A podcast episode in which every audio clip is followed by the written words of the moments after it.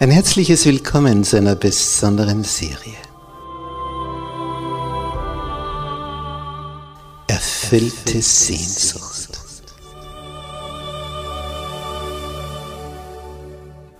Die Welt der Bibel.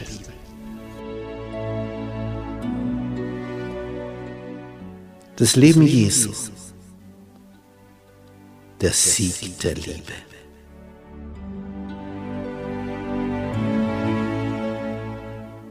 Der Sohn Gottes.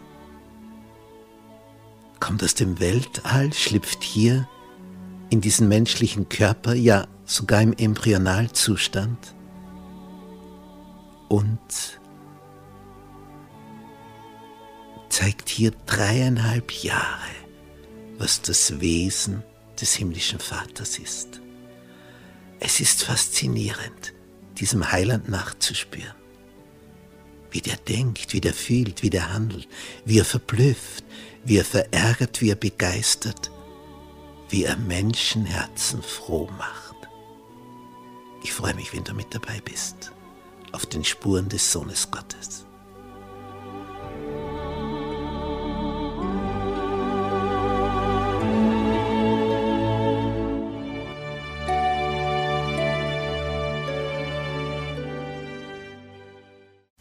Gnade sei mit euch und Friede von Gott unserem Vater und dem Herrn Jesus Christus. Wir betrachten in Serie das Leben Jesu und heute Lazarus, komm heraus. Dazu begrüße ich herzlich alle unsere Zuseher im Internet. Jesus hatte in diesen dreieinhalb Jahren, wo er herumzog als Vollzeitprediger, mit den arglistigen, argwöhnischen der geistlichen Oberschichte zu tun. Sie verfolgten ihn auf Schritt und Tritt.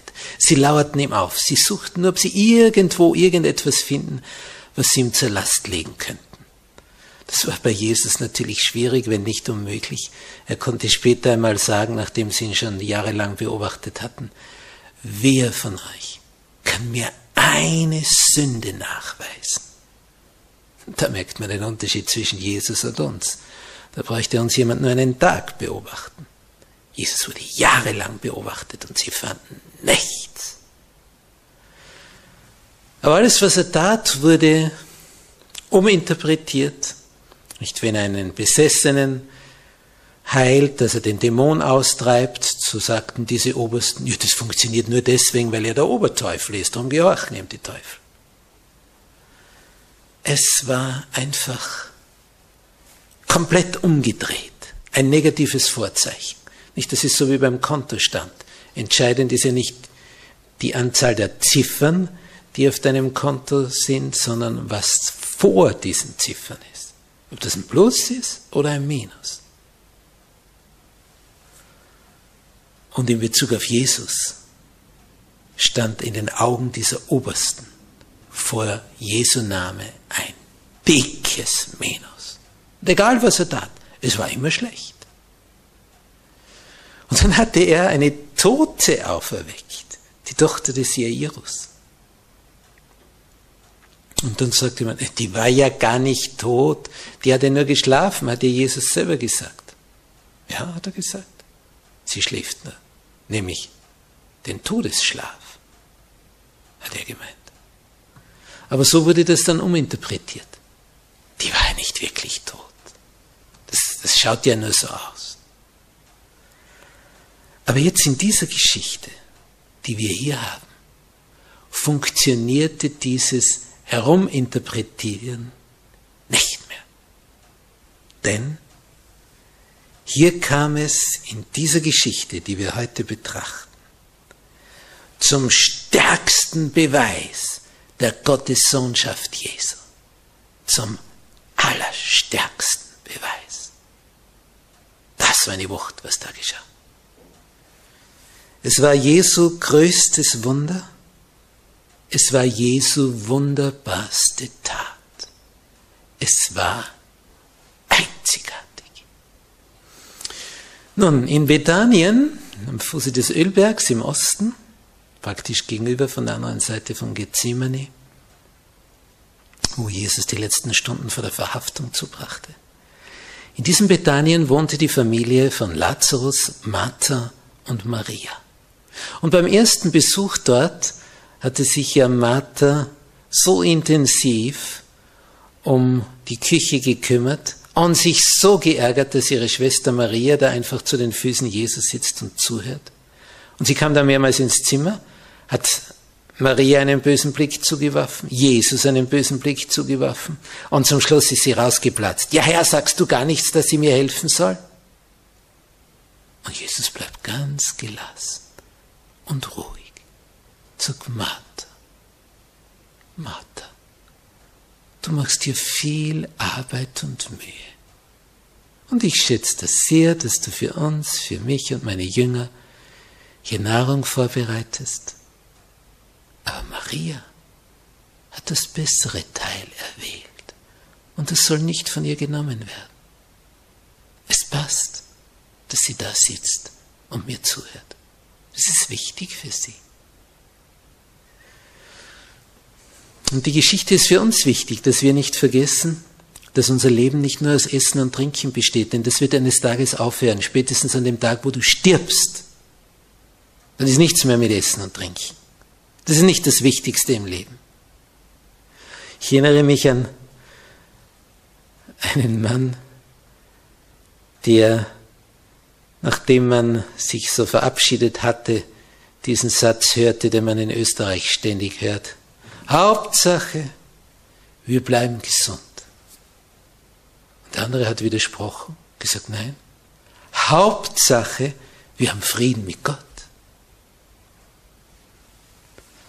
Denn was hilft es dir, wenn du gesund bleibst und dann hier trotzdem stirbst eines Tages? Und wenn es nur eine Altersschwäche ist. Du brauchst dir etwas drüber hinaus. Darauf kommt es an. Nun, diese Maria hat das bessere Teil erwählt und in diesem Heim von Lazarus, Maria und Martha, da bekam Jesus diese menschliche Zuneigung, dieses menschliche Mitgefühl vermittelt, diese menschliche Liebe, diese Höflichkeit. Ja, insgesamt eine Form der Zuneigung, nach der er sich genauso sehnte wie wir. Denn kaum war er irgendwo unter den Leuten, waren schon die Spitzel da der Höchsten. Und jedes Wort wurde ihm im Munde umgedreht. Sie lauerten auf ihn. Sie lauerten ihm auf. Dieses argwöhnisch sein, dieses misstrauisch sein, allem und jedem einen verkehrten Beweggrund unterschieben. Das ist anstrengend. Für die, die es erfinden müssen und für die, auf die das niederprasselt. Aber bei Lazarus, Martha und Maria, da findet Jesus Ruhe. Da werden seine Worte richtig verstanden. Da werden seine Worte gewürdigt. Da schätzt man ihn. Und Jesus schätzt, wenn man ihn schätzt. Und dort kommen die Segnungen. Aber natürlich ist Lazarus nicht immer mit Jesus beisammen, denn Jesus zieht wieder weiter. Und dann lesen wir im Johannesevangelium Kapitel 11. Es lag aber einer krank, Lazarus aus Bethanien, dem Dorf Marias und ihrer Schwester Martha. Und deren Bruder Lazarus war krank. Da sandten die Schwestern zu Jesus und ließen ihm sagen, Herr, siehe der, den du lieb hast, liegt krank. Und dann kommt die Auskunft von Jesus, diese Krankheit ist nicht zum Tode. Na ja, dann, dann sind sie beruhigt, die Schwestern. Und er hat noch hinzugefügt, sondern zur Verherrlichung Gottes, damit der Sohn Gottes dadurch verherrlicht werde. Jesus aber hatte Martha lieb und ihre Schwester und Lazarus. Und jetzt steht da, als er nun hörte, Vers 6 in Johannes 11, Als er nun hörte, dass er krank war, dieser Lazarus, blieb er noch zwei Tage an dem Ort, wo er war. Jesus hat es überhaupt nicht eilig gehabt, schnell dorthin zu gehen. Er blieb noch zwei Tage dort, zwei Tage versäumt, würden die Beobachter sagen. Danach sagt er dann, lasst uns wieder nach Judäa ziehen. Die Jünger haben sich zuerst gewundert, dass er nicht gleich losmarschiert, nachdem er hört, Lazarus ist krank. Weil es dauert ja eine Weile, bis man dorthin kommt. Und dann sind sie verwundert, als Jesus sagt, so jetzt gehen wir, zwei Tage später. Und mitteilt, Lazarus, unser Freund, schläft. Und die Jünger sagen, also es ist gut, dass er schläft. Wenn ein Kranker schläft, dann erholt er sich. Und Jesus sagt, na, den Schlaf meine ich nicht. Er ist gestorben. Er ist tot. Und ich gehe hin, ihn aufzuwecken. Wenn er tot ist, aufwecken. Wie geht das? Nun, als Jesus ihnen sagt, den Jüngern, dass Lazarus schläft und die meinen wunderbar, dann wird er sich erholen, sagt Jesus, na, er ist tot. Er ist gestorben. Todesschlaf. Und schließlich gehen sie dorthin. Und in Vers 17 heißt es, als Jesus kam, fand der Lazarus schon vier Tage im Grab liegen. Das ist eine Zeit. Vier Tage im Grab. Bethanien aber war nahe bei Jerusalem, etwa eine halbe Stunde entfernt, und viele Juden waren zu Martha und Maria gekommen, sie zu trösten, wegen ihres Bruders.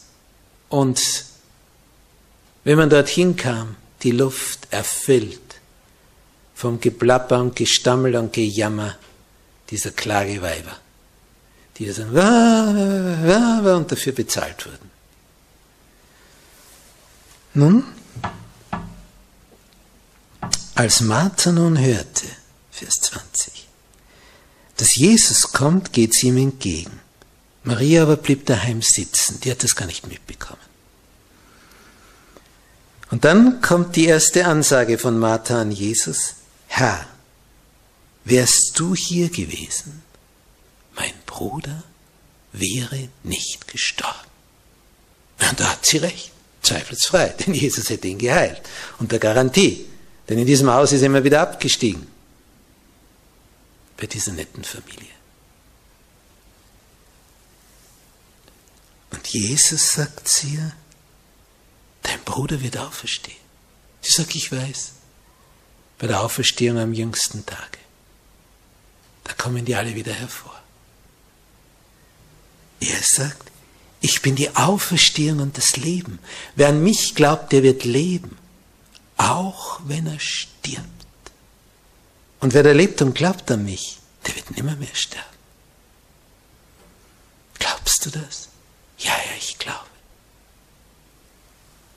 Dass du der Christus bist, der Sohn Gottes, der in die Welt gekommen ist. Sie hat keine wirkliche Vorstellung, was das bedeutet. Aber sie vertraut ihm.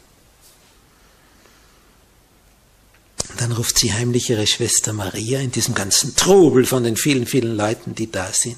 Sagt, der Meister ruft dich. Und die geht mit glühendem Antlitz hinaus. Die anderen folgen ihr, weil sie meinen, die geht zum Grab, zur Grabeshöhle, um dort zu beten, zu ringen.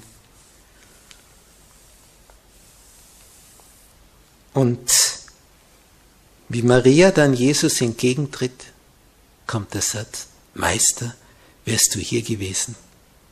Mein Bruder wäre nicht gestorben. Ganz der gleiche Satz wie von Martha.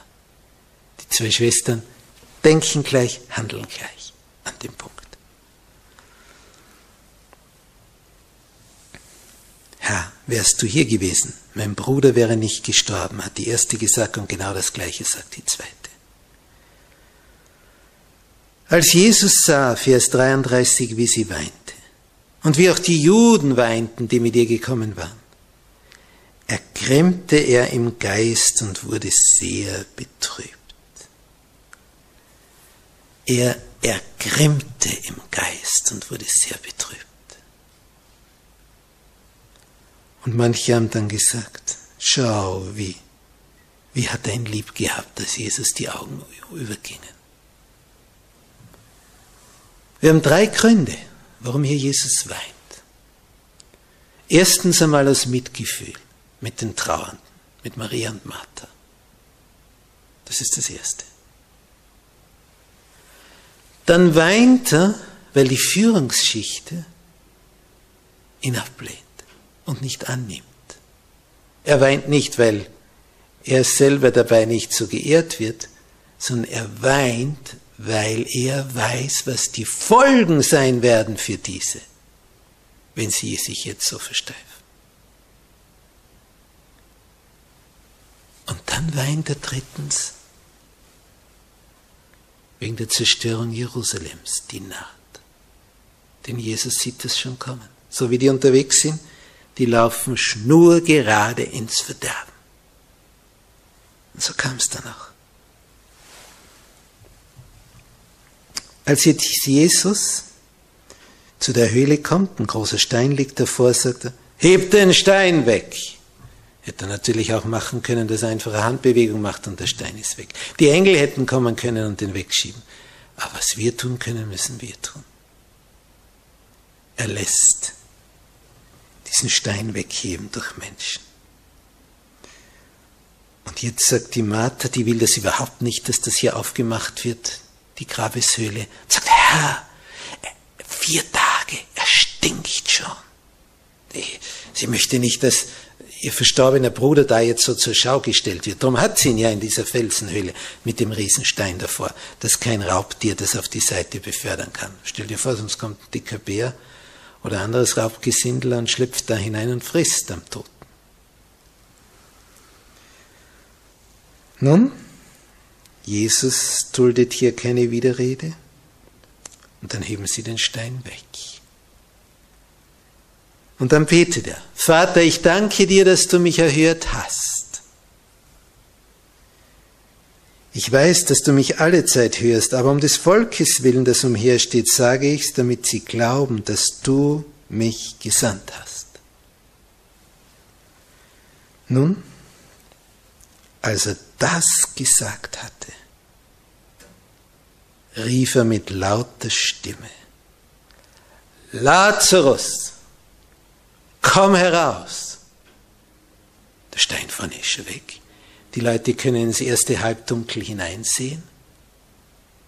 Und es ist totenstill, als Jesus das sagt. Totenstille. Und dann, ganz behutsam, hört man ein Geräusch. Dann erhebt sich in dieser Höhle jemand, richtet sich auf dann versucht der Betreffende, der komplett eingewickelt ist, einbalsamiert ist, zu gehen, was ihm offensichtlich schwerfällt, weil die Beine so zusammengebunden sind. Ist ja alles ineinander verbunden. Und als er dann im Eingang der Höhle erscheint, dieser Lazarus, als das stattfindet und Jesus sagt, nehmt ihm die Binden ab, er kann ja so nicht gehen. Dann bricht ein Begeisterungsjubel los. Zuerst starren alle nur auf diese Gestalt. Viele nun von den Juden, die zu Maria gekommen waren und sahen, was Jesus tat, glaubten an ihn. Denn das war nicht mehr zum Wegdiskutieren. Der war vier Tage im Grab. Vier Tage. Und dann das. Er kommt heraus und Jesus übergibt diesen Lazarus an Maria und Martha, aber nicht so wie ein Schwerkranker das erste Mal wieder mühsam aus dem Bett steigt. Er ist kerngesund. Es fehlt ihm nichts, nichts. Alles optimal. Diese Geschichte, die will uns einiges sagen.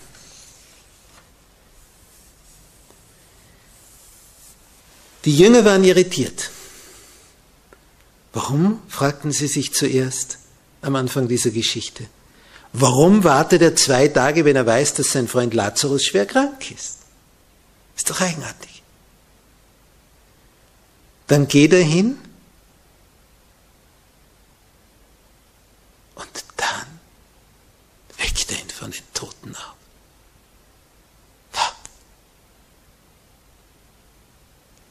Immer wieder war durchgedrungen, dass sie gesagt haben, na was tust du für ein Zeichen? So geschehen nach der Speisung der 5000 Männer. Da werden sie ganz frech und sagen, ja, kannst du das auch wiederholen? In der Wüste haben sie das 40 Jahre lang gekriegt. Ich meine, einmal, was ist das schon? Sie werden frech. Er tut das Wunder. Und sie tun so, wie wenn das, ja, Eintagspflege wäre. Kannst du das morgen auch noch und übermorgen und übermorgen? Kannst du jeden Tag 5000 speisen. Und sie sagen das zu dem, der damals die Israeliten 40 Jahre in der Wüste gespeist hat. Es ist genau der. Er ist von seinem Vater beauftragt, sich um diesen Planeten zu kümmern. Tja, nach zwei Tagen geht dann Jesus von selber dorthin. Hätte Jesus diesen Tod von Lazarus verhindert, dann wäre der stärkste Beweis dafür, dass er Gottes Sohn ist, weggefallen.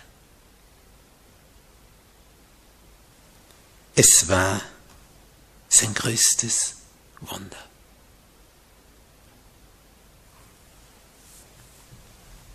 Und dieses große Wunder, das konnte jetzt keiner mehr wegdiskutieren.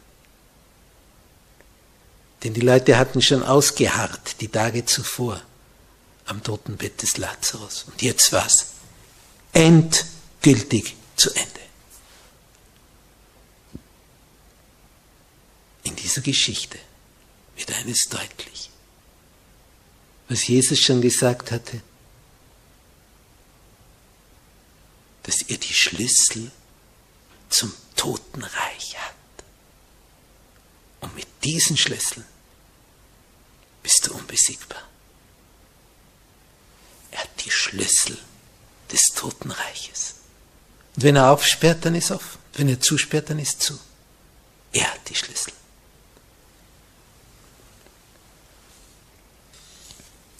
Wir Menschen, wenn wir sterben, werden alle schlafen.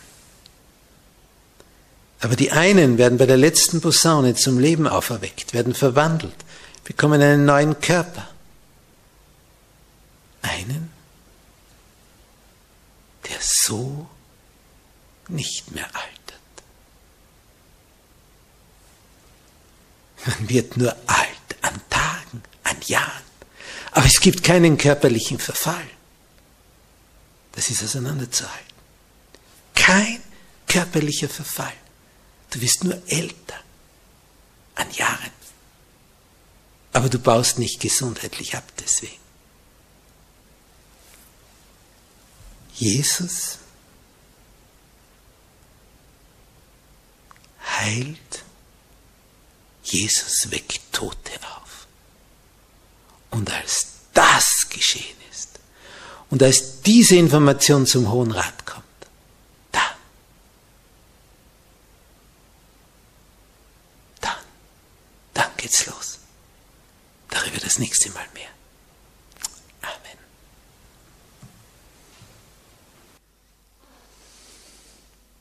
Unser Vater im Himmel. Oh, mit welcher Vollmacht du deinen Sohn ausgerüstet und ausgestattet hast hier auf Erden. Vier Tage war Lazarus schon im Totenreich. Vier Tage. Und du, Herr, hast ihm das Leben zurückgegeben. Es ist so ein Wunder. Es war dein größtes, dein außergewöhnlichstes Wunder. Und der stärkste Beweis dafür, dass du der Sohn Gottes bist. Oh Herr, Dank, dass wir dadurch sehen, wie wir gerettet werden. Genau so. Hab Dank, oh Herr.